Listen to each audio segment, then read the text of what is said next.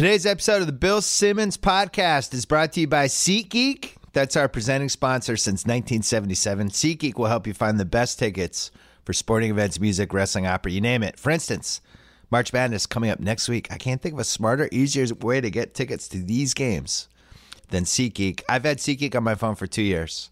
It's by far the easiest way I've found to shop for the best tickets, thanks to their revolutionary grading system. Buy and sell tickets in just two taps on your phone, everything fully guaranteed. To try it out, download the SeatGeek app or go right to SeatGeek.com. We are also brought to you by two new Ringer podcasts that aren't actually new because they got spun off from Channel 33 in their own podcast feeds The Masked Man Show and Achievement Oriented. If you love professional wrestling, subscribe to The Masked Man Show and listen to The Ringer's David Shoemaker break down the latest WWE storylines, pay per views, and more with a rotating cast of characters. And we have WrestleMania coming up, and we just had a very controversial Fastlane pay per view on Sunday night. So you're going to want to listen to his thoughts on that. Get ready for WrestleMania, which has a chance to either underachieve or overachieve. I think expectations are actually low. Also, if you love video games, subscribe to Achievement Oriented as hosts Ben Lindbergh and Jason Concepcion have the best and smartest conversations about video games. That's the Masked Man Show and Achievement Oriented, available now for subscribers on iTunes, Google Play, SoundCloud, Stitcher, Overcast FM, and anywhere else you get your podcasts. And finally, we have Isaiah Thomas coming up. We taped this last Friday before the Celtics beat the Lakers and before they had one of the five worst losses in Celtics history that were not a playoff loss. I can't even I can't I can't even I, am just dumbfounded. I, mean, I actually went on a YouTube rabbit hole last night trying to figure out if there was ever a worse regular season Celtics loss.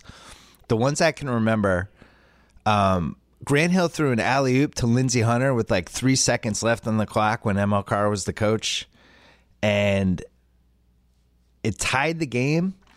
And it was the first time I think anyone had ever seen the alley oop play. With it was right after they had switched the clock from one second to actually the one tenth of a second situation, and that was during one of the lottery seasons. I remember that one being terrible.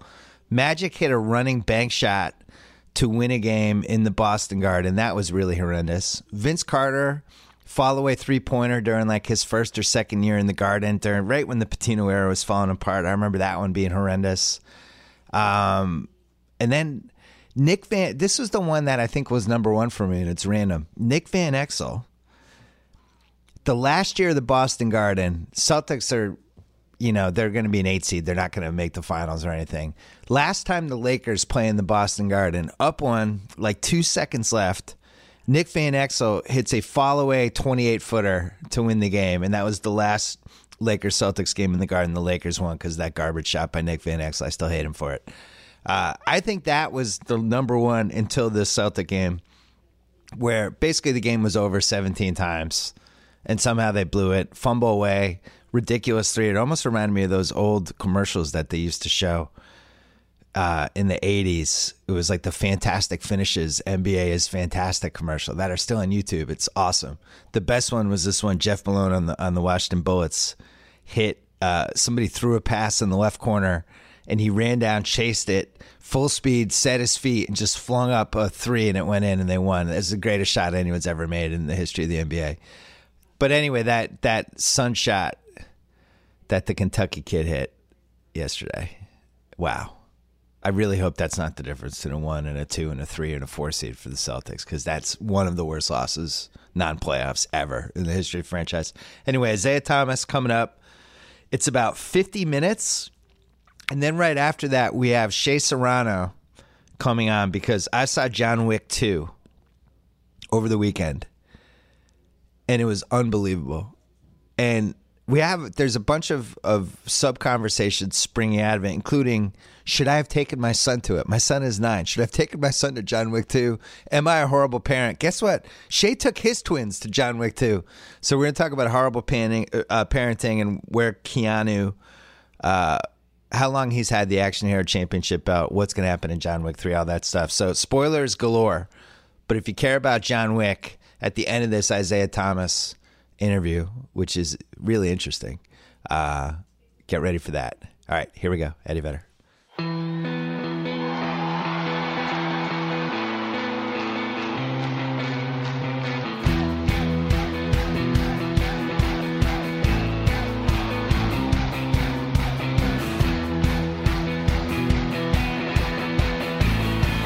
It's late Thursday afternoon, taping this with Isaiah Thomas, All Star, Celtics point guard.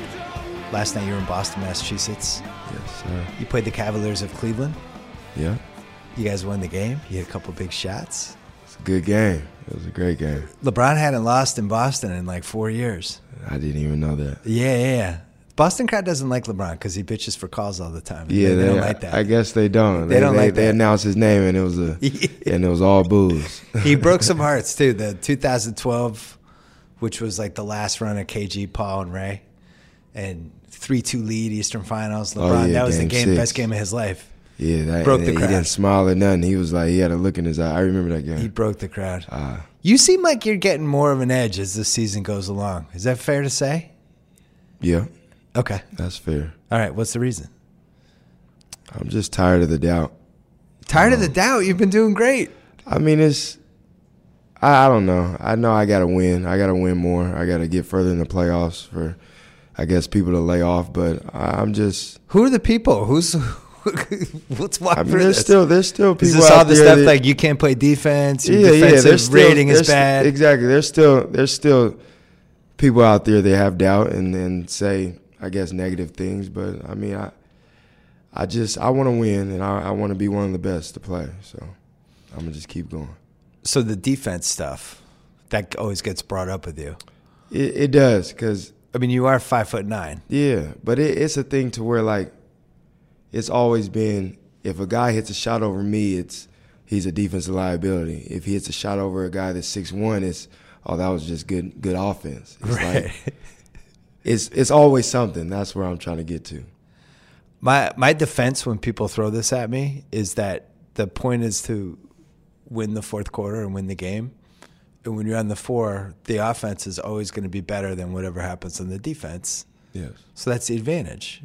I guess so. It is what it is, right? is- yeah, I mean, is what it is. if you're scoring and you're playing at this really, really high level, both statistically and just with the points you're creating per possession, stuff like that, that's still worth whatever else is going on. I mean, as long as we win the game, like you said, that's all that matters. I've noticed a couple things with you. One is that one is you're definitely. I mean, not that you you always had a chip on your shoulder, which we'll talk about, but it's definitely the chip's growing bigger. I can see it. But then also, teams are getting more physical with you. Yeah, they are. Especially It's the. sa- I noticed this with Steph Curry last year. The book all of a sudden was out on Steph Curry. Like, oh, just chip him, bang him. He's coming around picks, throwing elbow, Yeah. throw knee. So when did that start? It started last few weeks, last month. probably the last month. Yeah. and it's and it's been it's getting more physical in the fourth quarter. I mean, teams are trying to do, I guess, everything they can to to slow me down in the fourth quarter. And and and one thing they're doing is is they're being more physical with me. I mean, they're hitting me off screens. They're making sure I hit the ground every time I hit the paint or things Right. like that. So I, I just like any, I guess, player, you just got to adjust. You just got to figure out what they're doing and, and do something else. Well, my fear is you're going to punch somebody. I'm not. Okay, I- good. Don't I'm punch not- anyone. I'm- I'm not Because first of all, you break your hand, you get suspended. and then that's gonna cost you some money. So I, I don't like to give back any money. Yeah, because there's been a couple times I could see the red coming out of your yeah. eyes. I gotta, I gotta hold back a little bit because I know what, what what guys are trying to do. Have you been in a basketball fight ever? when I was younger, yeah. Not not high school, college. Nah, no, they- no sanctioned game. No, I, I didn't want to get suspended the next day. And you know, nowadays they- they're breaking it up anyway. Yeah, They're- Jalen always called it the hold me back fight. Yeah, yeah, yeah. Hold me back. That's what it is. That's what it is for you sure. had a good one though last week when you came you came flying in with the finger point. I was like, oh god. Hey, they Somebody thought I get in was his way. point- They thought I was pointing a gun. Yeah, what was that? I was just pointing. I have. I were just mad. with, with, with two fingers, and they wanted to blow it up to more than it was. But I was upset. I was Yeah. upset with him pushing me. My fear with you since the day that the Celtics acquired you, this is my favorite team. I've never seen anybody go into the lane and get bounced in more different like you're going into the basket support, you're flying you're falling, you know, you're going sideways. I, I always think you're gonna like break your wrist or whatever, but you've clearly learned how to fall. You're Yeah. like a stunt man. So when did that start? I guess when I was younger, because I always been the smallest guy in the court. I always been the guy that goes in the paint and gets knocked down. So I had to figure out a way to withstand all that. And I mean, there's some times where it hurts more than others, but for the most part, I I, I guess I'm pretty good at falling. When did- was it last year when you got hurt? Yeah, that was no, that was my or two years ago. two years ago when Yeah, I yeah. got traded. That was the worst fall I've ever had. So that was What was that one? against the Miami Heat. Yeah, yeah, yeah. Hassan Wade. Whiteside. Dwyane Wade. Yeah. Oh, Dwyane Wade. Yeah, that was. I was You know his history with the Celtics. Yeah. He's taken out a bunch. He broke Rondo's elbow. yeah. Yeah. They, that's why when he comes to Boston, he gets booed too. The Yeah. Celtic fans remember all that stuff. I know. Yeah, they the so the stuntman thing. That's like you're playing pickup. Yeah, you're 12, just 13, guys knocking you down. me playing with older guys when I was younger and always getting knocked down. I had to figure out a way to to fall the right way, I guess you could say, and, and get back up. When did you learn the um I mean you have so many different moves on the drives. When did you learn the little step back in the paint? Cuz it seems like that's gotten better in the last year. Um, that's just something I guess I figured out by watching film. I might have did it on accident one time or, or a few times, and then it was a move that was effective. And Yeah. um, the last few summers, I just started to work on it more and more, and it's it's a move that gets me separation. And, and with me being small, all I need is a little bit of separation to get get my shot off or to make a play for somebody else, and those are the things I try to work on. Because people people always ask me like, "Did you know Isaiah was going to score thirty points a game?" Like you're watching all these games, and it's like the two things that seem different. One is that that shot in the paint, which I don't feel like you had mastered yet until this year. The little blooper shot. Yeah, It's like basically unstoppable because you're falling back. yeah, It's a little like even though you're like 15 inches smaller than him, the Dirk shot. When Dirk started to master that little foul line fall away, It was you just create like that one inch. But then the other thing, you probably don't want to talk about this, but they don't call you for the right-handed push-off anymore because you're a star now. I they used to so. call you for that. Yeah, I guess. I guess They used to so. call you for the give me- shove-off. they give me those now. I you get the you I- get the all-star respect. Yeah, it, it doesn't seem like it, but I guess now that you say that, they Yeah, you they get it now. Don't call it.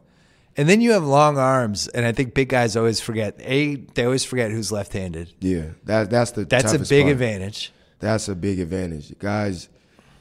Even for myself, guarding a left-hand guy, it, it's tough to guard because you're Yeah. so used to guarding right-handed players. especially you get tired. Yeah. I used to hate when I I'm retired now, but when I used to play lefties, especially like if you're on like your fourth or fifth uh-huh. game or f- second hour playing, you just. Kind of forget and they're going by you. Yeah, But and then you have you'll come on the right sometimes, but you got the long arm. You can do the reverse layups, which the big guys never see coming every time. They always think you're going Yeah. because you're shorter. You're going right to the closer Yeah, side of the rim and you go under. I just try to maneuver around them.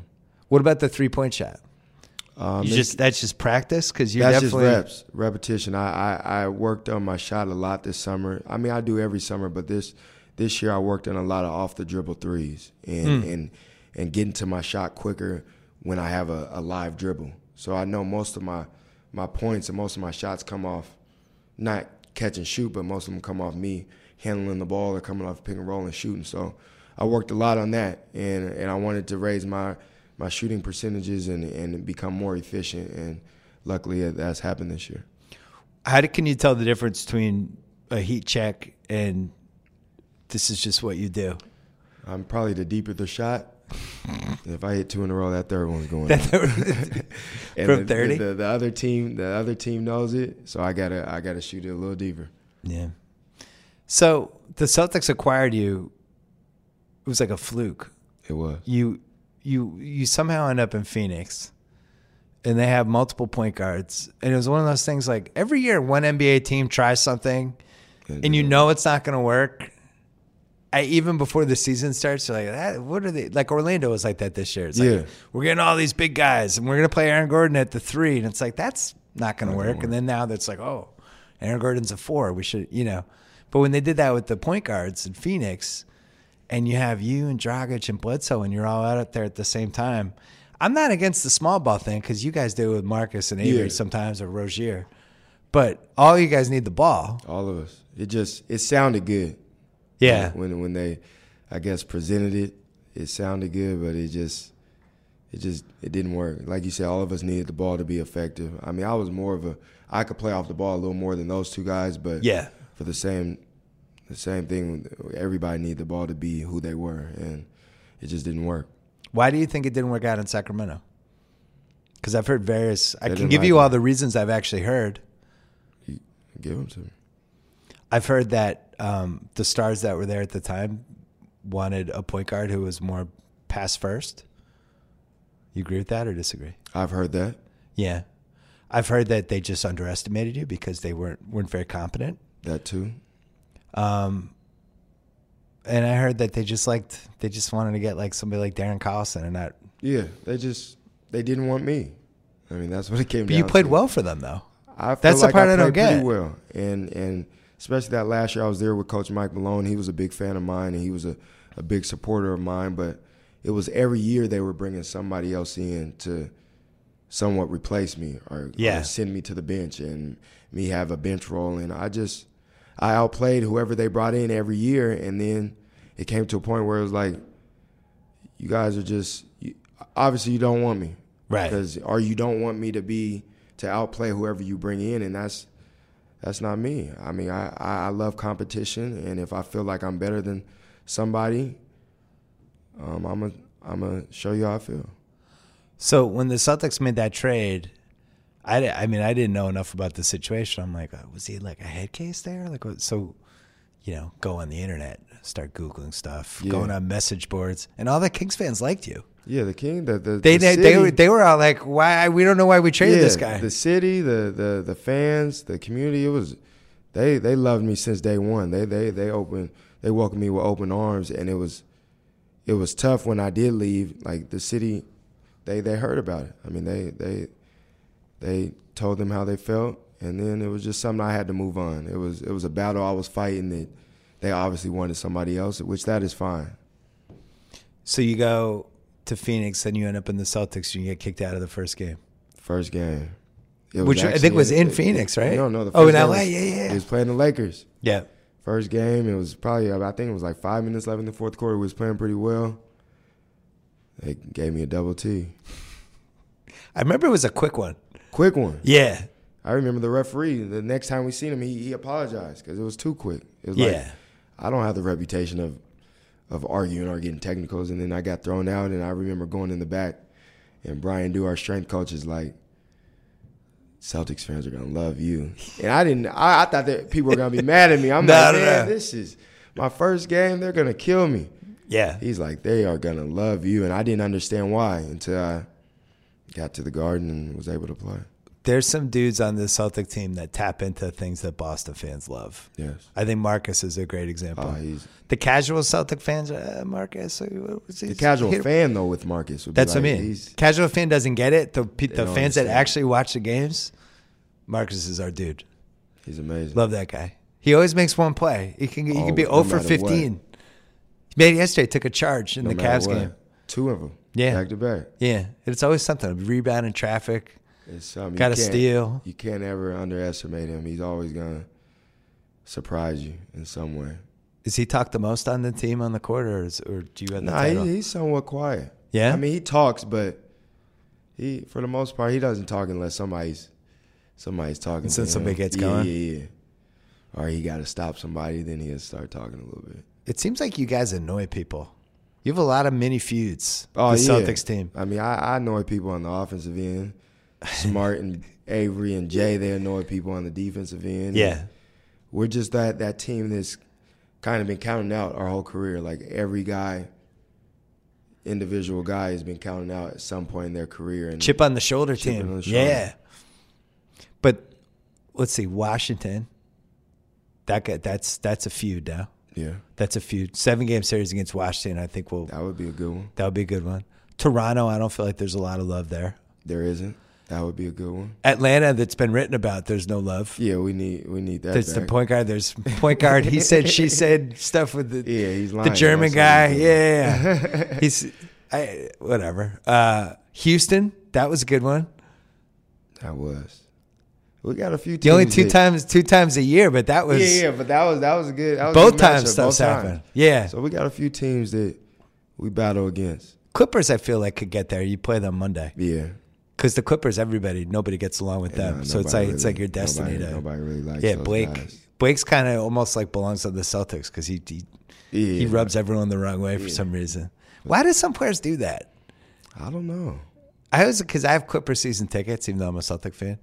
But I, I'm always amazed by it. the other teams just go out of their way to, ant- to try to antagonize Blake. There's certain Yeah, guys that try to get in their heads. I, I don't know. I don't I don't got to guard them, but Yeah. I, I mean I watch a lot of basketball and I see the guys be going at them. Go at him big time. So you have a five game road trip. Yeah, big big road trip. What's your us. process on a road trip? Take it one game at a time. Um, try to attack every game. What do you do on the road? I Go to movies? Yeah, Hang I, out? I, I try to. I mean, I go to movie theater across the street. I might go something tonight, but for the most part, I be in my room. I got League Pass on my you got League Pass in your iPad and yeah, your yeah, on my computer. I, I watch that, and then when they got national TV games, I'm I'm a fan of the game. I love I love watching all. so you're studying. Are you studying people or are you just Studying watching as and, and watching. So who are your favorite teams this year? My To watch. team- I mean, the Warriors are always fun to watch. Right. Warriors. Um, I got friends on the Clippers, so I watch them. Um, but like I said, I, I like to watch everybody. The Warriors, huh? You guys match up pretty well with them. Yeah. The weirdest thing about this Celtics team is they they can hang with the Warriors and the Cavs, who are the two toughest teams, and you actually you guys match up well with Cleveland. Yeah, we usually play well. and then there's other teams that aren't as good of a matchup, but and then we and then we. we yeah, like I, I think Wa- Washington. I I- I need to see a Celtics victory Yeah, over we Washington. haven't played. you need to well. play well against We them. we played well one time at home, but we haven't played well on the road against those guys. big back. But they have backcourt with size. They have a small Porter's playing really well. Yeah, he's Gortat's killed the Celtics since he was on Orlando. Yeah. I don't know what it is. They play well. Uh, they get up against us too, so we just gotta.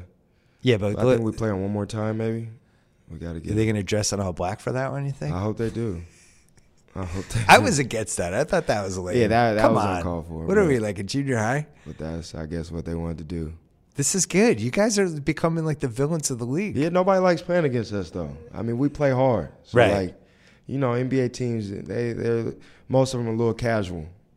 We play, we, we get down and dirty. I mean, we got guys that don't care Who's your favorite guy to go against? in the NBA. Yeah. Um, I don't know. I mean, I'm I, I always You don't like the big games. I mean, I like going against Cleveland. I like playing against the Warriors. Those are the games the whole world is watching. So. Yeah, but I, all right, let me. I'm going to get this answer out of you, even though you're being political. Okay, I like I like I like playing against guys I'm friends with. So the Seattle guys, Jamal Crawford, when Nate Robinson right, was now we're league, talking. That was going to be my first Terry, guess. He's he's older, but he still plays for the Bucks. Like I like playing against friends. So even Chris Paul, he's a good friend of mine. I like I like going against guys I'm I'm close with. Who were the point guards drafted ahead of you in your draft? Let's go there. I bet. I bet one of those guys is on the list. I mean, Kyrie is was number one. Norris Cole was he was drafted ahead of me. Um, there's I'm a- there's a- amazed you can't rattle this off. I, would have thought you would be able to I rattle really off all don't- I really 59. don't- Nah, I really don't care about it no more. Um, but I don't believe that. there's a lot of people that a lot of guys guards that was drafted, a few guards drafted ahead of me that aren't even in the NBA no more. So We'll be back to the Isaiah Thomas interview in one second. First, I want to tell you about the blacktux.com. They've made looking great for a wedding or a special event the easiest that it's ever been. With high quality rental suits and tuxedos delivered to your doorstep, the Black Tux is giving guys a new way to rent. The Black Tux offers free home try on so you can see the fit and feel the quality of the suit months before your event. The best part, it's completely done online. No trips to the tux shop required, no creepy tailors breathing all over you. TheBlackTux.com lets you create your look or choose from tons of stylish selected outfits starting at just $95. They're modern, made from fine Italian wool, absolutely the highest quality in the rental market. Any issues, and their expert customer care team will give your get, will have your back every step of the way. My daughter made fun of me this weekend in the car that I was bad at these reads, and it really hurt my feelings. And now I think she's in my head. After ordering, your suit will arrive 14 days before your event. That's a full two weeks to try it on and make sure everything fits. And if anything is less than perfect, the Black Tux will send you a free replacement right away. After you're done, drop your rental back in the mail. It's that easy. Shipping is free both ways. Seriously, it's that easy. Get started right now. Visit theblacktux.com slash BS to get $20 off your purchase. Experience a new way to rent tuxedos. Again, that's theblacktux.com slash BS. Back to Isaiah Thomas. So, who do you have the Seattle championship belt right now for players? The Washington area? Ah, no, that I mean, Who probably is it? Well, you made the All Star team. Did any other Washington guys make the right. All Star team? They didn't. You but had the I mean, championship belt. That's it. It, it's You still won going- it. It's still You gotta make it. Jamal Crawford and Jason Terry are still the. I'd see Jamal Crawford at All Star weekend. you're right. I mean, they haven't been all stars, but Jason Terry's won an NBA championship, six man of the year award. He's my age. you're right, and he's still in the NBA. I got. I, think- got to pay homage to my I, my my. all due guys. respect, I get it. You got you got to email Jamal Crawford and was like, I did Simmons' podcast. He reminded me that I have the Seattle championship belt because I made the All Star team. maybe soon. I get it. How many years? Jamal's like what? f- Six, seven years older than you. No, no, no. I'm 20. I just turned 28. Jamal. Jamal's like oh, 35 he- now. He's yeah. 36, so he's eight years older. He's really the one of the original heat check guys. Oh, for sure. Yeah. Every shot's a heat check. for So when you when was the first time you played against him? You must have like you When must I have was- idolized him. Probably when I was 14 or 15 when I first met him and got to play against him and, and build a relationship with him, and it's been good ever since. So I've seen him. I mean, he's a legend back home. Yeah, I was gonna say. Everybody wants to be like Jamal Carver back home. Where do we stand on Markelle Fultz? Number one. Does he pick. count as a Washington guy? Yeah, he he, he lives. He's not now. from there, though, he's right? not there now. He's he's from DC, I think. But yeah, he's he's special. Number one pick for sure. How much Washington? How many Washington games do you watch? As when you can. When I can, he's special. I've watched a few because I don't know if you're aware of this, but the Celtics might have a high draft pick. Yeah, and if they get him, go get him. Yeah, yeah, yeah. Go get him. He's he does some stuff. He when when I played with him this summer, when he first got on campus, and I first played with him. Like after we played with him, I'm like, he's an NBA player. Like he has it. He has it. He has it. He has it. He's special. The thing that see the point guard position has really evolved over the last 20 years, right? Because everyone does this AAU circle now. Yeah. and whoever really has the ball from the get go, that guy has the ball all the time. Like 25 years ago, I think he's a two, he's a two guard. Yeah. They just try to turn him now in Houston, but now people see somebody like him and they're like, well, he should have the ball in his hands. Yeah. But how it, it does seem like we're headed toward a world where there's going to be too many point guards. Even the Celtics have three guys who are technically point guards. It probably is. I mean, everybody they're they're making everybody a point guard. Yeah, or at least somebody who can be a best- creator. Yeah, like the best, most likely the best player who can create and score is the point guard. right. But it seems like we're going to see less Klay Thompson types as we keep evolving. Yeah, probably. the guy who's like, you know what I'm going to do? You guys dribble. I'm just going to run around Yeah, screens and get me nobody the wants ball. to do that no Because nobody's going to get that. You're not going to get the ball. Yeah, nobody wants to do that. But if if I could shoot like Klay Thompson, I would want to do that. Make it easy as possible. Uh, the Washington thing. Jamal Crawford, Jason Terry, you. There's like two other guys though we didn't mention. Zach LaVine, um, Oh, Zach LaVine. Marvin Williams, Spencer Hawes. Um, our list has gotten shorter the last few years, but I wonder. Do you think the fact that the Sonics Avery Bradley. thought he was? He's from Washington. Yeah, we're from the same neighborhood, Tacoma, Washington. Oh, I knew this. You Yeah. you guys knew each other from way back. Yeah, yeah. yeah, yeah, yeah. So we, I mean, we got a few guys. Did you care about the Sonics? Yeah, I love the Sonics. How do we get them back? Adam Silver? Hopefully, he. I think it's going to happen I next think it will, years. too. I, I think, think there's a big expansion team. I, I hope. Everybody I talk to that's been in around the NBA, they always say they missed that Seattle trip. I was thinking if it was like a Seattle, Vancouver, Either or. if it, both of those came back, Yeah. then that's like I've never been to. Vancouver, but they say it's It's beautiful. beautiful. People who, I know people who worked in the league, they said lo- like losing Vancouver and Seattle was like a tragedy for for the road trips. Like that was like the Uh. Yeah, there's best. a- it's like a five year stretch where that was like the best road trip. Yeah, Was the because there's a there's a few road trips that. yeah. what happens when you go back now? I live there in the summer, so Yeah. it's all love. Yeah, but now you- you're more famous than you were a year Oh, ago, I'm two definitely years ago. more famous. That that Boston thing is is has Yeah. gotten me a lot more famous. So yeah, we 17 titles. It's a famous franchise. exactly. They're on TV a lot. So they know me everywhere now. Yeah. So what happens? People treat you differently? I mean, they do. They, I mean, ask for autographs, pictures. I mean, I'm like before. Before I got to Boston, if you were like a real fan of mine, you would know who I am if I'm walking the street. Yeah. But like a, a average person is, I'm I blend in with everybody, so I don't look like a basketball player. But now it's like, it's hard to walk places. Every, I mean, a lot of people know who I am, and that's Yeah. But you like that though. That's that's for, from being in Boston. But you can blend in too, which is the good Oh, thing. I could just put in. a hat on. I could nobody would even notice. I, I know how to make it work, but Yeah. a lot more people notice me than before I was a Celtic. when do you think the Boston fans fell in love? Um, Because it's crazy now. Because you know, I, I. I grew up there, and I still have friends there, and they were somewhere when you started going on your December streak. It started to creep toward the, and then all Oh, of a oh, yeah. sudden you something snapped, and now it's like the jerseys are everywhere. yeah, And it's starting to like it's been love since I've gotten here, but it's crazy now. Like it, it is. Sometimes in the games, I just sit back and, and look. And I'm like, man, this like this is what you dream of.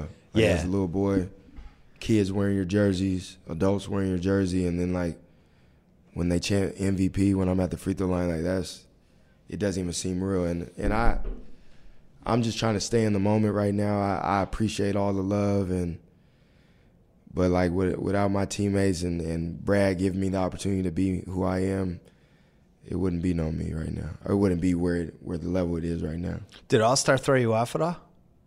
That could be a whirlwind.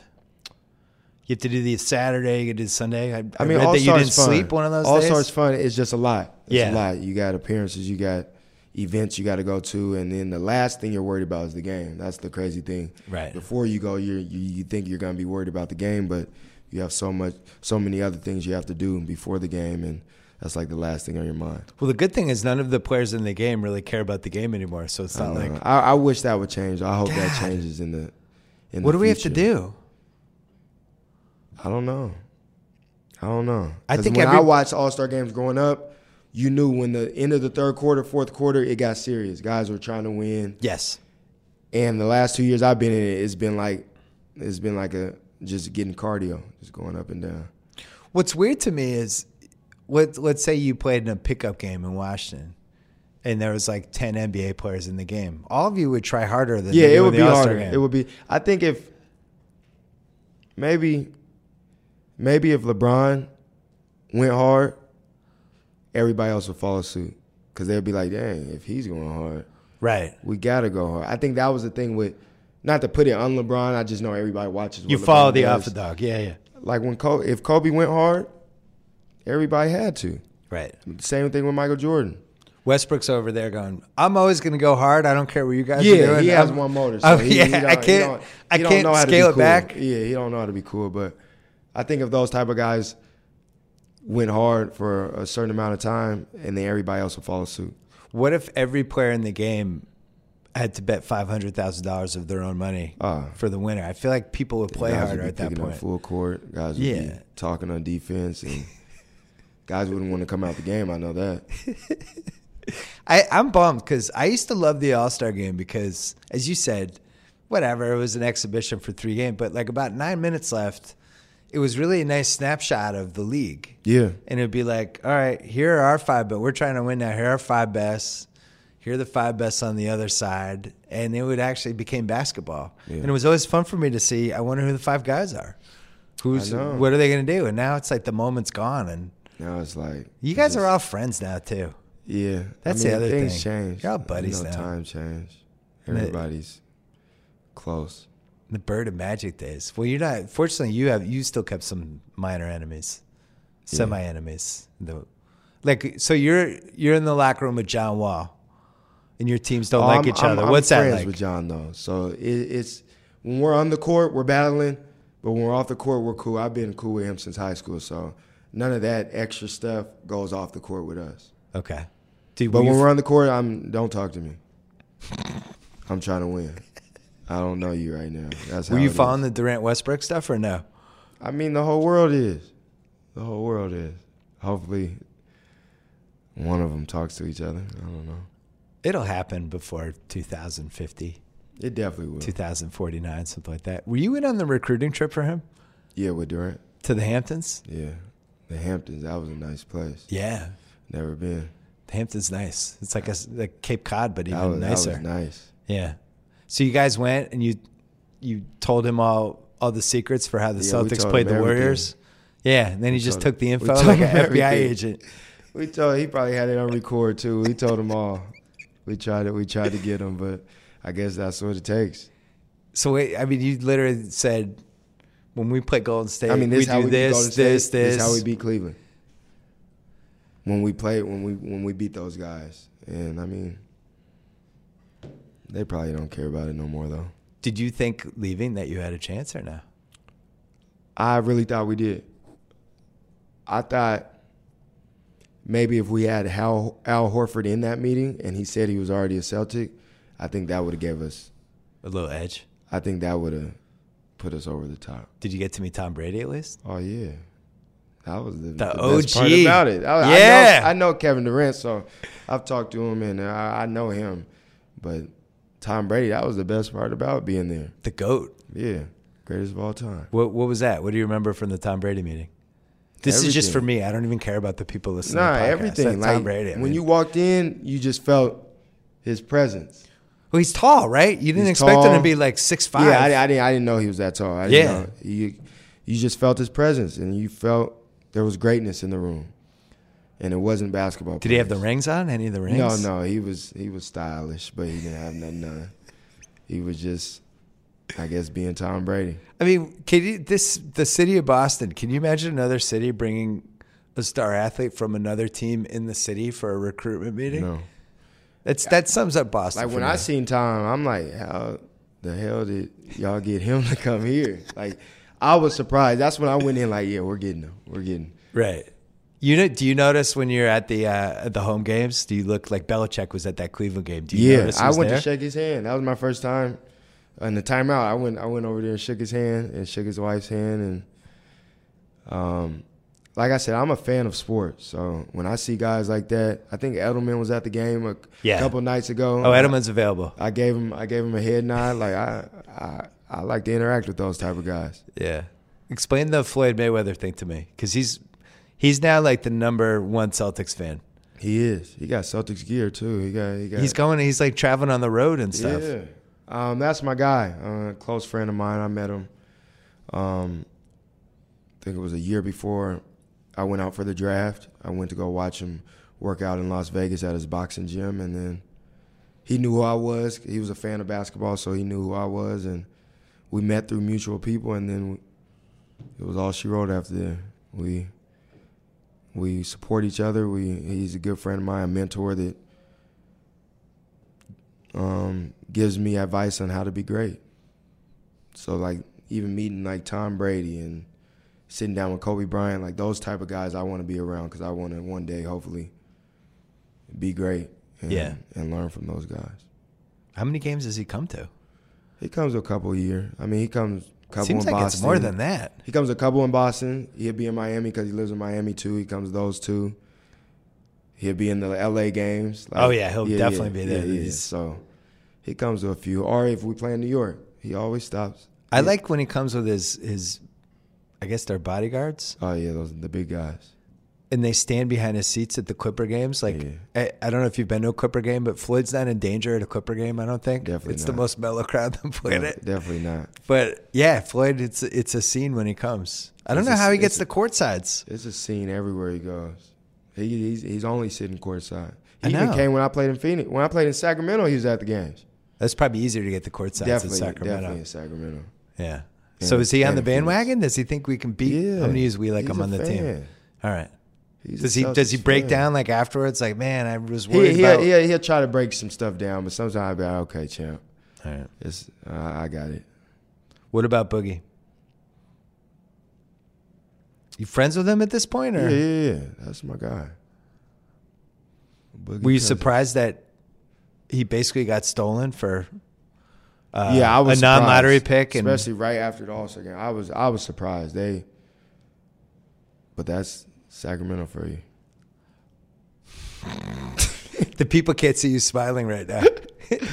The people know I love Sac. I love Sac is man. They they love me. I love them. It's just All right, don't you have to rave about them this much? Like I'm just saying. I do right, I do love. Now you're Sac. making me jealous a little No, bit. they they they show All me right. a lot of love. They but Boston's have. the best, but Sacramento's fine. Boston's on a different level. so, when you talk about Boston, I don't know if there's any organization you can talk about when you talk about Boston. The boogie thing. Does he have his revenge at some point? Does it happen in New Orleans? Does he have to be on a certain type of team? Um, he'll get his revenge. I don't know where. What's the be. right offense for him? Give him the ball and get out the way. He's unguarded. He's unstoppable. I mean, you can't do nothing with that guy. He's he can shoot threes now.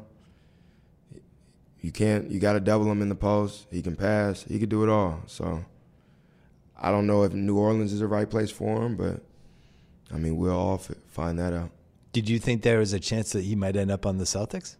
I mean, you always heard the rumors. You just never knew if they were true or not.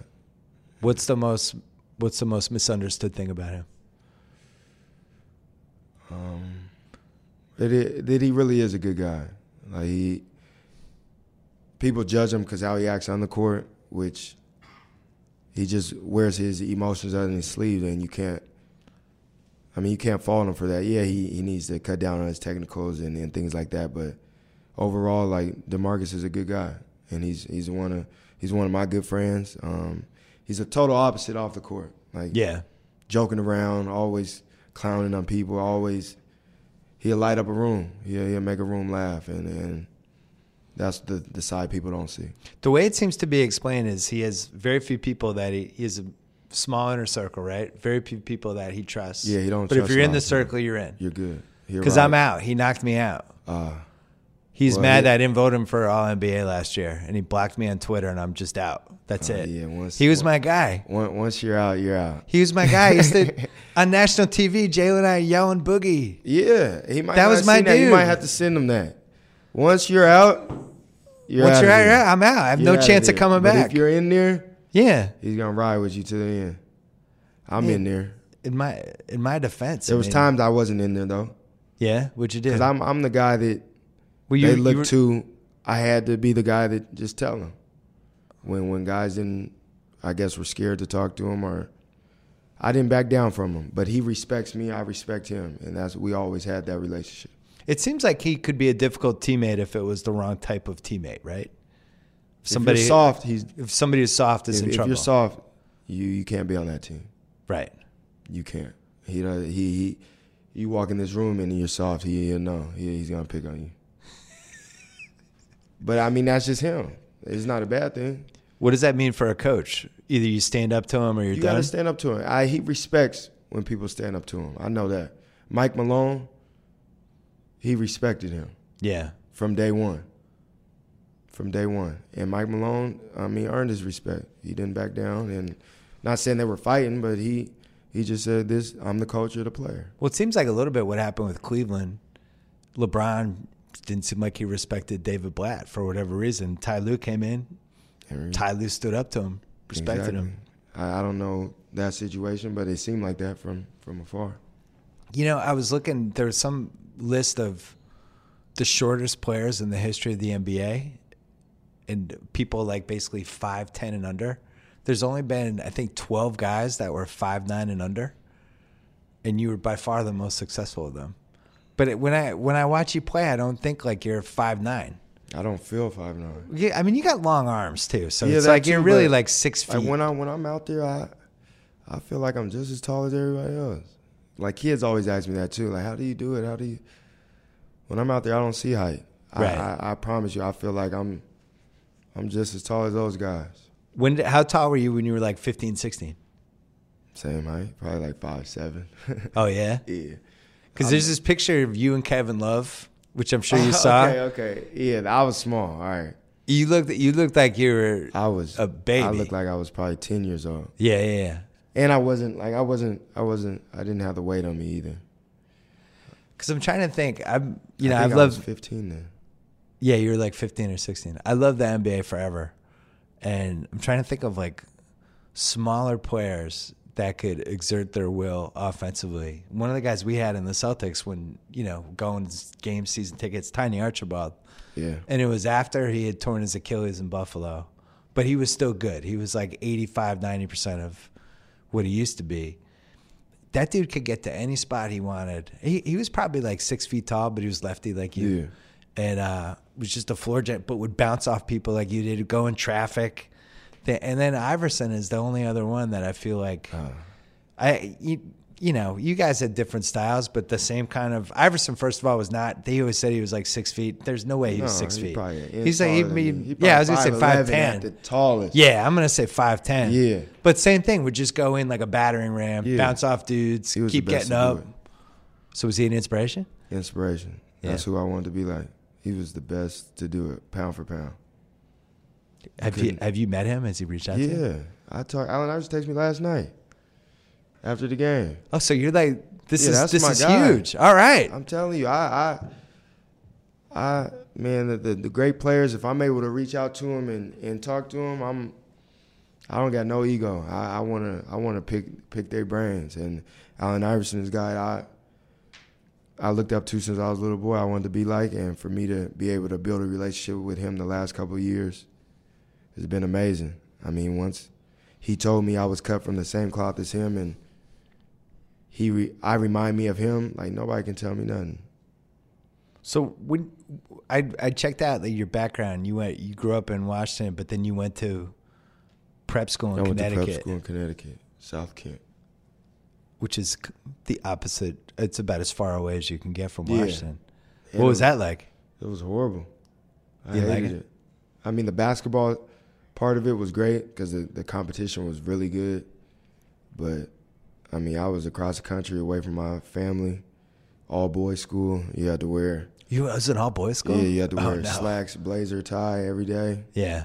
It was tough. It was different from what I'm used to, but when I look back at it, it was the best thing that's ever happened to me, Was it one year or two? too. Two years.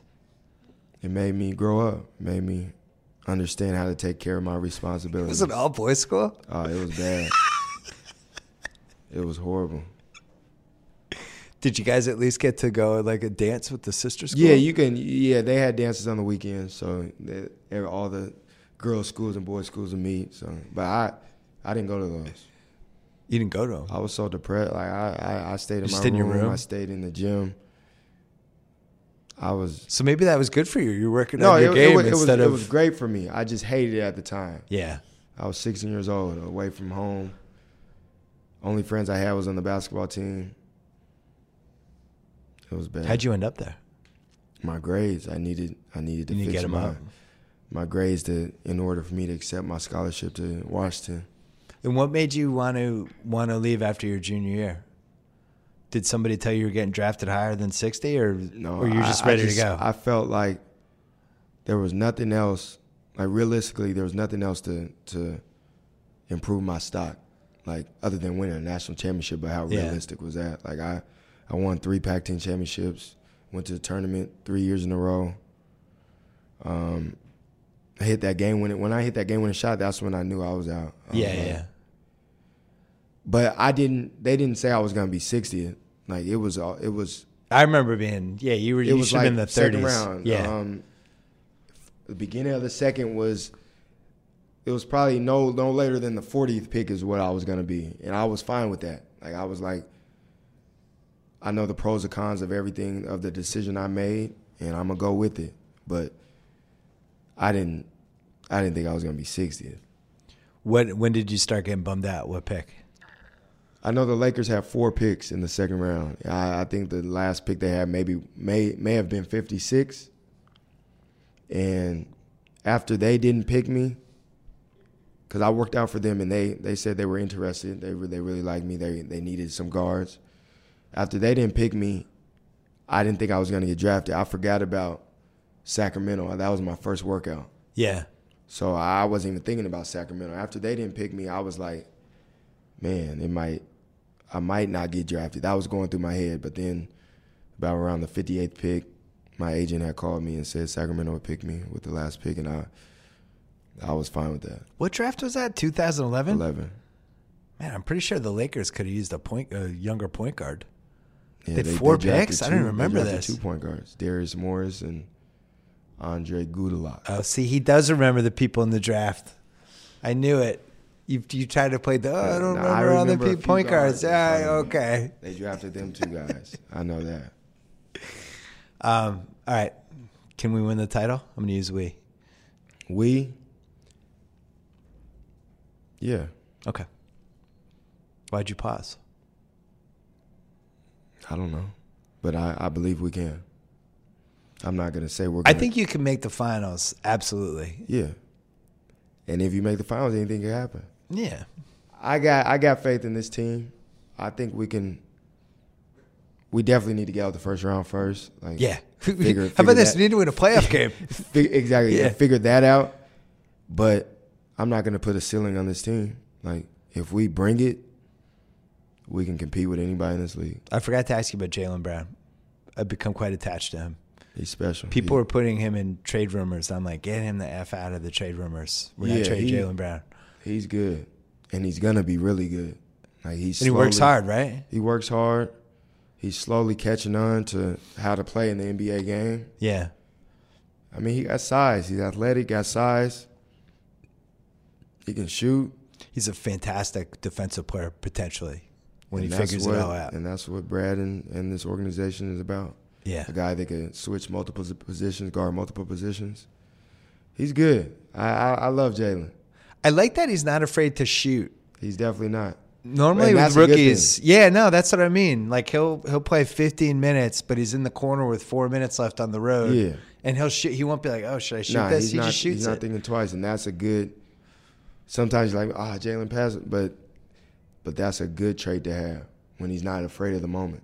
He's super smart too, right? Yeah, not, Is he too smart? he's not that smart, Okay. and that we joke around. You make we fun joke of him? around the team because he thinks he's so smart. He's not that smart. what? How does somebody?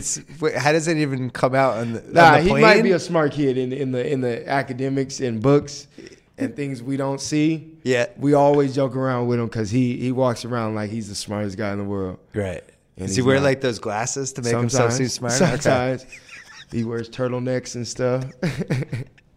we joke around with Jaylen. and It's it's all fun and games in our locker room, but yeah, he's the fake smart guy in the locker room. Who's the funniest guy in the team? Gerald Green? Gerald Green. I wouldn't have guessed that one. Ah, hilarious. The loudest guy in the room. Really? Hilarious. So good for team chemistry. Oh, it's great. I remember we didn't have him when we played Washington when they wore the all black that game. He stayed back in Boston. He was hurt. Locker room was so quiet. Next game, he was back. You could tell when he's in the in the room. Can you explain to people why Al Horford was a good signing? Because this is another test of like, Yeah. do you actually watch basketball Yeah. or not, or are you just like and like like like we said earlier, I mean the average fan's not gonna know, but he does things you, you're not gonna. That's not in the stat sheet. He his basketball IQ is so high. He he's always in the right spots. He always makes the right play. He doesn't have to score to be effective. Like last night, I think he had nine points, yeah, ten rebounds, took like 10 six assists. shots. Yeah, Like I think how much money he signed for, people expect him to go get thirty points and fifteen rebounds, and that's never been him. right. Like he's been a guy that's been under the radar and he just goes about his business the way he does. And he, I mean, we're having the season we're having, and a lot has to do with him. He does everything for us. I And a good chemistry guy too. good chemistry. He's not worried about. Usually, guys that make that type of money, they're like, "Man, I'm not getting my shots. I'm not getting my." Like he's he's not said one time, "I need the ball." He's he's a he's a hell of a locker room guy. He's a his character is great. He's he's everything you ask for in a in a in a really important piece to a franchise. It's a very unselfish team, which I think is by design. It is. I think they put a lot of thought into that, and I think that I think it's one of the reasons why nothing happened at the trade deadline, which you know I was a little disappointed by, but at the same time, not not talking about getting a big player, but Yeah. just like I mean, I thought everyone else was getting somebody. Yeah, I thought we would do something, but that says a lot. But I think they're really worried about. Oh yeah, we like our chemistry. We like these guys, and we we're afraid to mess with it. They don't want to mess up.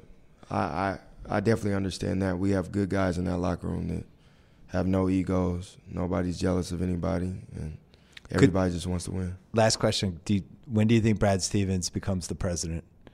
Like 2040? I don't think he even wants to. when does he graduate from coaching and takes over the country?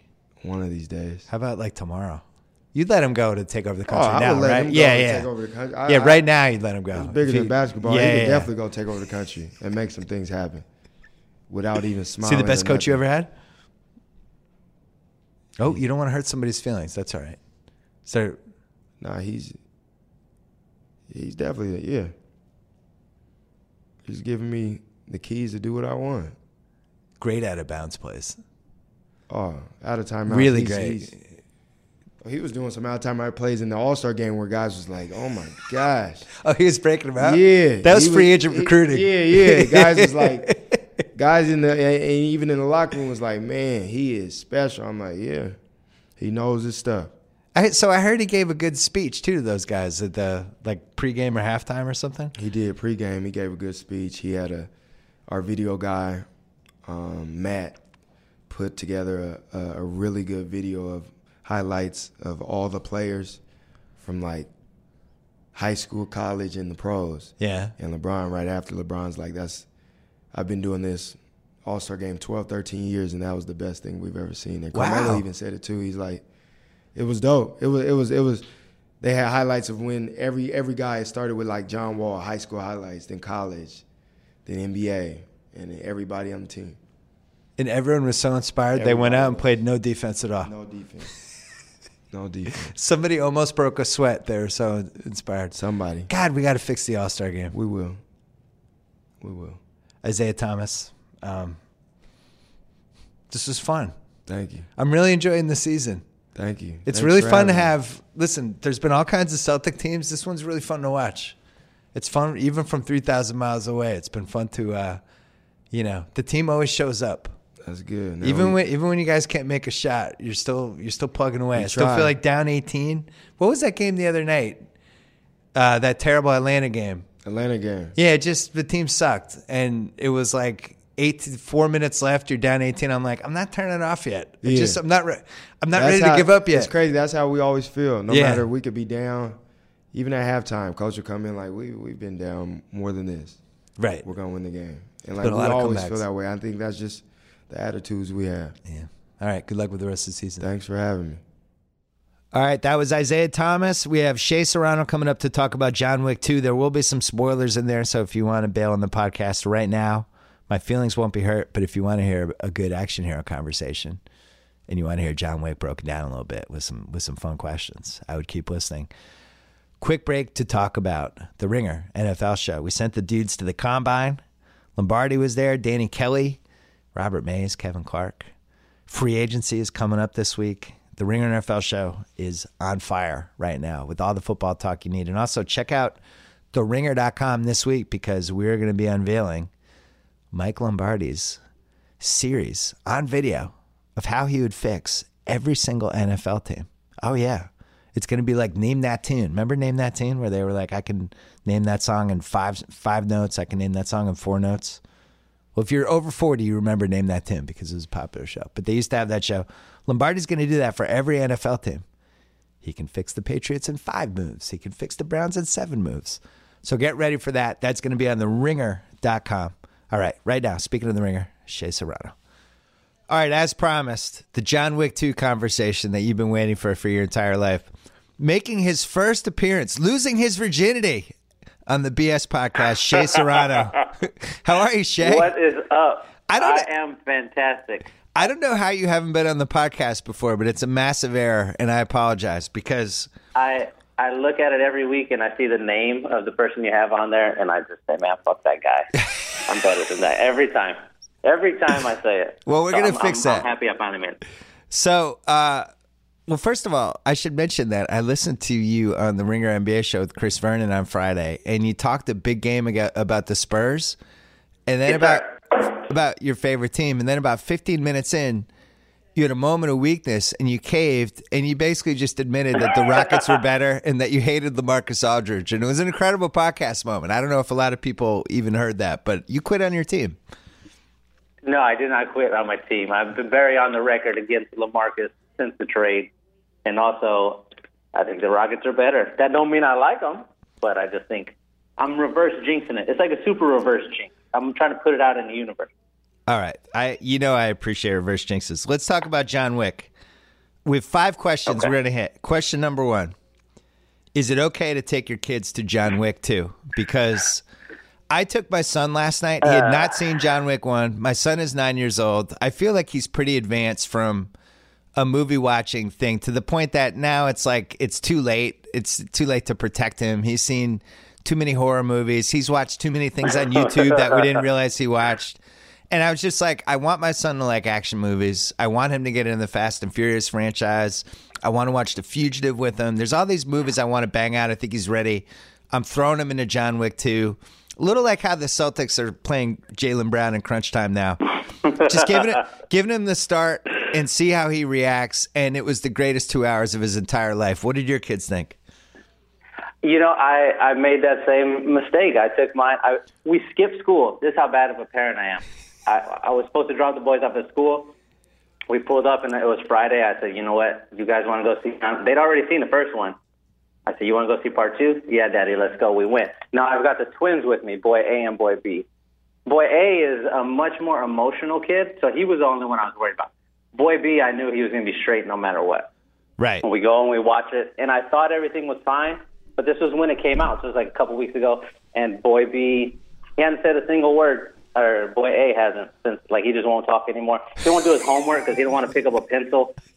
It was a disaster on that part. Boy B is straight. We went, Bill. Listen, we went. We just we went to a birthday party. This was like two years ago, and I've got the twins with me. It's a laser tag birthday party.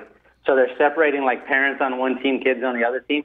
So A and B are on the other side. And I tell them, like, y'all stick together because it's big and it's dark in here and whatever. They're like eight at the time. And we go in there, and I'm walking around with my gun, like hunting these kids, and my buzzer just starts buzzing. Bzz, bzz, bzz. And I look, and there's nobody there. I don't see anybody, Bill, not a single person. And then B, boy B, comes crawling out of the shadows, and all he says is, Got you, Daddy. And I was like, What the fuck? Like, he just SEAL Team Six to me. And so he does. There's no brother around. I said, Hey, where's your, where's your brother? I said, Stick together. And I'll never forget this. He looked me right in my eyes, and this is what he said. He said, I'm on my own now. And then he just left. He just crawled back away. He said, I'm on my own now, and then was gone. And I saw A later. He's crying, just holding his gun up in the air, like at the beginning of fucking Saving Private Ryan. Like he doesn't know what to do. And B is just picking off parents left and right. He was fine at John Wick 2. The other one is a disaster. No, the answer is no. We Don't take your kids to see John Wick 2. Yeah, I think that was my reaction too. As my, as I'm all about the father son bonding. I, I just feel like anything that is gonna be like leaves my son going, Dad, that was great. I love you. You're the best. You're my hero. is, is my goal. So we left, Right. and he was just like, "That was the greatest. Let's go home and watch John Wick one."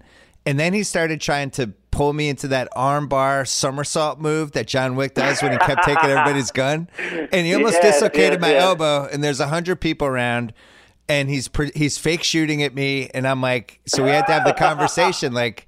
You can't go into school tomorrow and pretend you're John Wick, right? You're not going to do that, right? He's like, no, no, I'm not going to do that. But I, I'm I'm a little worried that uh, I don't know. I'm a little worried.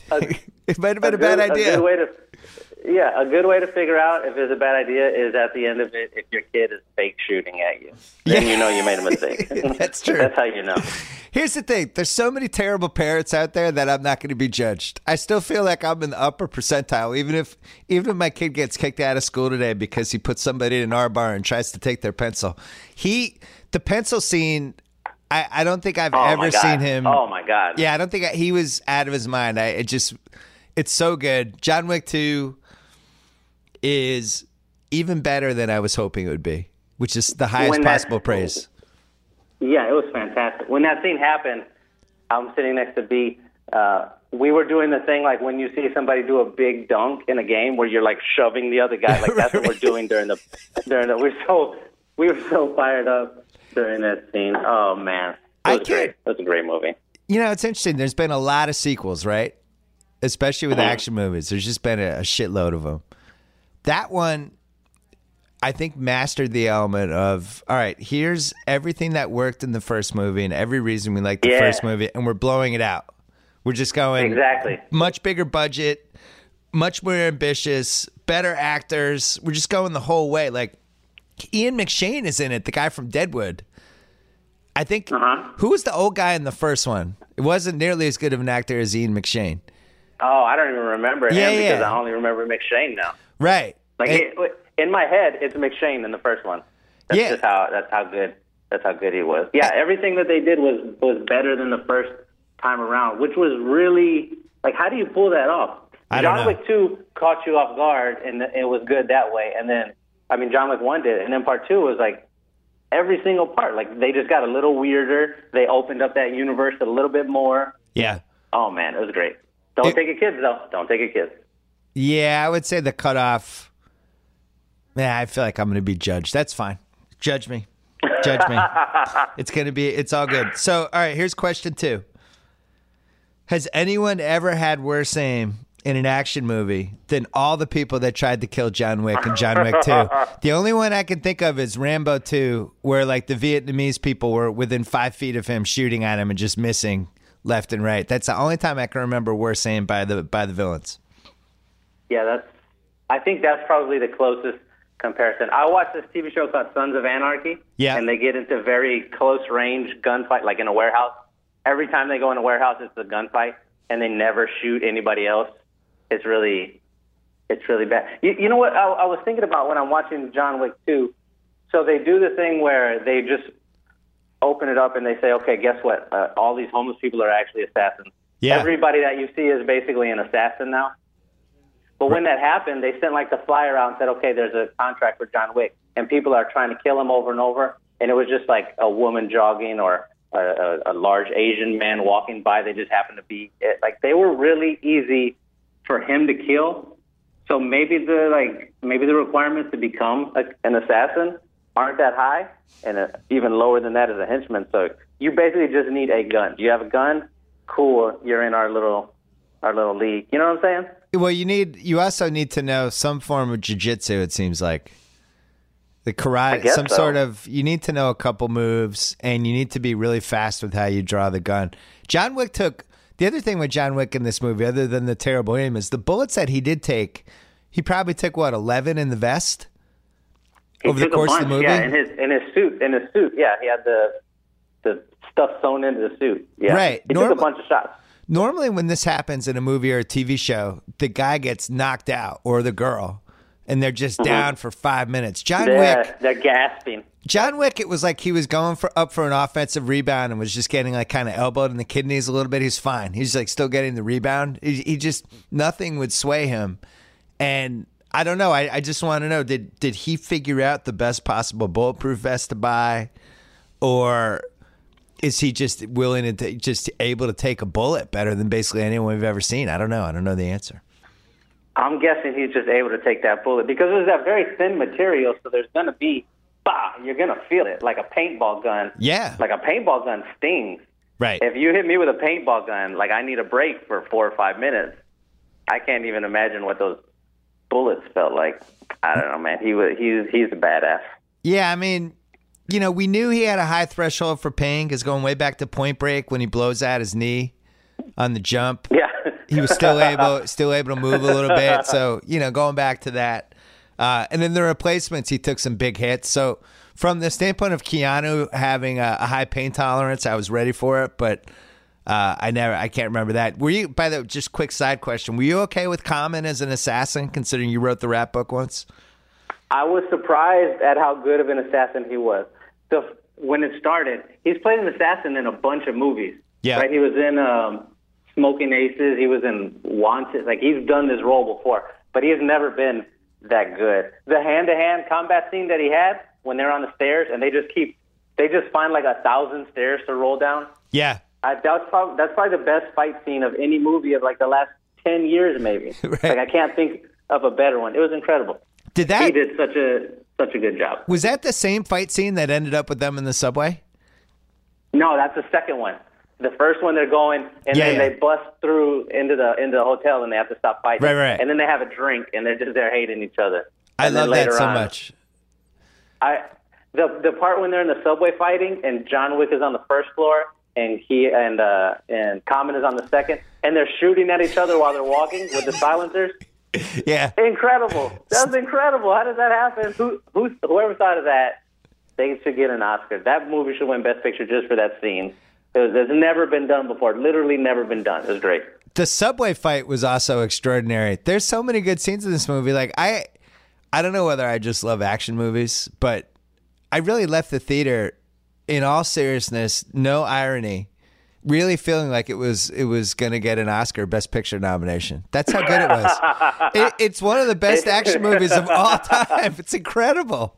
It, What- it, there's there's nothing wrong with it. There are no wrong things. Every single thing was cool. There's usually one piece in the movie where you go like, mm, I don't know. Yeah. But with John Wick, the only time I felt like that was at the very, very, very end. He says, uh, "Send them all. I'm going to kill them all." Like he says "all" two times in a row, Yeah. and I thought that that was kind of like, why did they they cut it that way? But that's just that's a super tiny tiny thing. It was it was it's phenomenal. There's no getting around that John Wick Two is a beautiful, great movie. It's a it's a it's a creation of God. I, I it's on the short list of most satisfied I've ever felt walking out of an action movie. The only other ones I can remember, Fast Five, was just just uh, an epic achievement, and the uh, That, that was the movie when when that when that franchise turned to like a serious thing. Like you had to start taking it. serious. Brazil- That's how I felt after part after after seven. Yeah. After they do the emotional tug at the end of seven, you're Yeah. like almost in tears. I felt the same way then walking out of of John Wick too. Fast Five is the one in Brazil. It's got that whole crazy chase scene at the end with the with the safe, and they're dragging the safe through the streets of Brazil, and it just it took the whole thing to another level. And I danced out of the theater. Another one, uh, The Fugitive, which has really not dated badly at all, eh, other than the fact that there's no cell phones. It's a movie that pretty much could be released right now, though there would probably be a scene where Harrison Ford crashes his plane. But the oh, you didn't get that joke. That was a great Harrison Ford joke. I deserve a courtesy laugh. Uh, but the first, the fugitive was fantastic. Forty eight hours, I think, is way up there from walking out of the theater. But it's it's not a long list, and um, No. and John Wick two is on it. Whatever the list is, so I'll have to think about it. All right, It's next. it, it's hard to hit that. That is Creed. Does Creed count? Is No. that an action movie? Or are we counting Nah. that? Okay. Creed's a sports movie. All right. Uh, all right, right. next question. Keanu. So I did the Action Hero Championship belt on Grantland in March of 2014, which was almost three years ago. And, at the, and one of the reasons for it was that Liam Neeson just owned the belt from the two Taken movies, and then he did Nonstop, Right. which I thought actually was was taken in a plane, but is very enjoyable and very rewatchable on cable. And then Taken Three was coming out when I wrote that piece, so he probably, even though Taken Three was a little unsatisfying, keeps the belt through Taken Three. John Wick Right, comes right, right. out. John Wick comes out October 2014. Keanu immediately just grabs the belt. He just takes it. That's his belt. That's his belt when that movie comes out. No question. Has Liam it- also had the Grey. He also had the Grey. We can't leave that out. Uh, I no, I think we can. I think I think we can. I think we can actually leave the Grey out. No, I really think we oh can. my goodness! I All I, right, I wish right. they had spent ten million more dollars on the on the wolf on the special effects for the wolf. Would have been nice to have been threatened by the wolf. Just the fear of so there's a noise out there that might be a wolf versus an actual wolf. Uh, I liked it, man. I So liked it. last two and a half years, has anyone else touched the belt, or did Keanu just get to keep it until John Wick Two came out? John Wick bought him a, a bunch of times. Like there was a lot of equity there for him. I think they're the only people you could maybe make an argument for. The Rock. He had Furious Seven in 2015. He had San Andreas in 2015, and then he had Central Intelligence, which was kind of an action movie, but mostly a comedy. Yeah. So there's an argument there. Uh, Chris Pratt, Magnificent Seven, Jurassic No. World. No, he's out. He's out. He's All out. right. What about what about uh Charlize and, and Mad Max? Does she get it for a year with that one? She's fighting That's dirt pretty demons good. or sand demons with one arm, like missing an arm. Charlize was had one arm. yeah. Charlize was pretty good. I I don't. I What, think- what about Mel Gibson? Can we do we? Is it just like fuck Nah. Mel Gibson forever? yeah. Fuck He's Mel out, right? Gibson forever. He's out. The, All right, I'm with it. I'm with it. I think you talked me into The Rock. I got to find out when San Andreas came out. I really like San Andreas. 2015. it was. 2015 it came out. It was really good. It was really that's like a fun action movie to watch in the theater. It was great. There, I mean, he's not that great of an actor. The scene when he gives the when he's talking about his dead daughter, and there's just like nothing there. It's just like he's oh, you're looking at a box of cereal. Like that part. If it was Will Smith giving that monologue, it would have been uh, incredible. But I think all the rest of the part, he fits all the requirements. I looked at the article you mentioned. You had what three rules for him? Yeah. Um, can he kick everyone's ass? The Rock definitely could. Would you go see any movie The Rock is in? Absolutely. And he's got a body of work over Yeah. that that span. Like, he, I think he might get it. I think that's fair. I think 2015, even though Fast Seven, he's not in a lot of scenes. They they put him in the hospital, but he does. He has enough to mm-hmm. keep it going and helps out in He's the got end. the Statham fight. He's Yeah. got the Statham fight. The Rock versus Statham. Right. All right. So if The Rock gets it through 2015 up through maybe he gets it for a year and a half, throw in a little wrestling, a little WWE action. Not a lot of action heroes could actually come into WWE. Keanu has it back. And, uh, oh, wait, we have one more question. So Keanu has it now, and he's going to have it through John Wick 3, which we're going to get to in a second. This is important, though. Did the bu- did the Buss Brothers see John Wick 2 which spoiler alert the plot is um, this this guy hires john wick to kill his sister so he could have his parliament seat. Little chicanery there. Did the Buss brothers see this and say hey we should get rid of our sister maybe, maybe not murdering her like in john wick 2 but maybe we should try to oust her and get her seat. The math adds up. John wick 2 came out two and a half weeks ago and the Buss brothers staged their coup d'etat last week. Do you think they saw john wick 2 and got the idea? One hundred percent. That's exactly what happened. That's exactly what they that's they walked out of the movie theater. They didn't say anything. They just looked at each other and then high five, and then they called the lawyers. Like they Boom. knew what was going down Boom. after that. I, I totally agree. I think they probably talked to Keanu Reeves thinking he was a real person about about some help with maybe and then he's Keanu's like, I'm an actor. You know, John Wick's They just a character. They were at home googling like how to get a marker. That's what they were. We need a marker. How do we get a marker? That that, that was what they were doing. You're right. You're right. All right, uh, last question. What's happening in John Wick 3? It seems like he's on the run. Everyone's an assassin. And he doesn't have the uh, Continental this time. By the way, I would like to have the Continental in my life. I would like to have a, a safe place like that where I could just get protection, guns, whatever, money, gold chips, whatever I want. No, I can't get killed in the Continental. I think that's a bonus.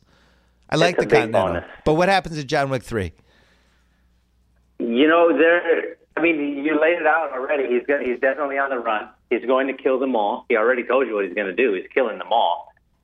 Uh, I think what they're going to end up doing, though, because one of two things happens. He either has to take down the entire Assassin Federation, and that's the end of the franchise, or I really think the franchise has legs forever, like a Fast and Furious type situation.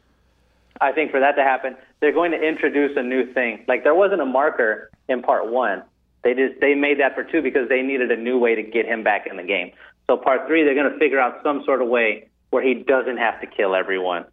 There's there's going to be a new uh, like a, a new marker, and then he goes, "Oh, I have this now," and everyone just goes, "Oh, okay, we're done trying to kill you," and then that's it.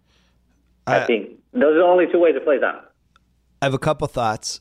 I think I don't think his dog makes it out of John Wick three, and in fact, I don't think his dog Oh, makes no. it out of the first twenty minutes. Yeah, he Oh, loses no. something in each movie, right? So I don't know. It's a little ominous. He's just why.